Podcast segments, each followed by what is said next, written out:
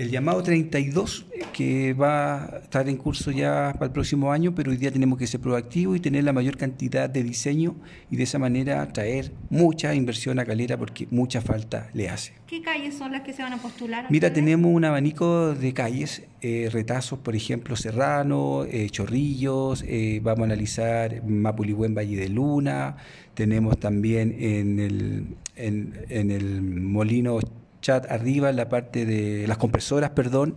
También tenemos algunos retazos en, en, artificio, estamos viendo los pasajes en la Avenida La Torre que está con los departamentos. O sea, hay una gran cantidad de calles que necesitan ser postuladas al llamado número 32 de pavimentos participativos.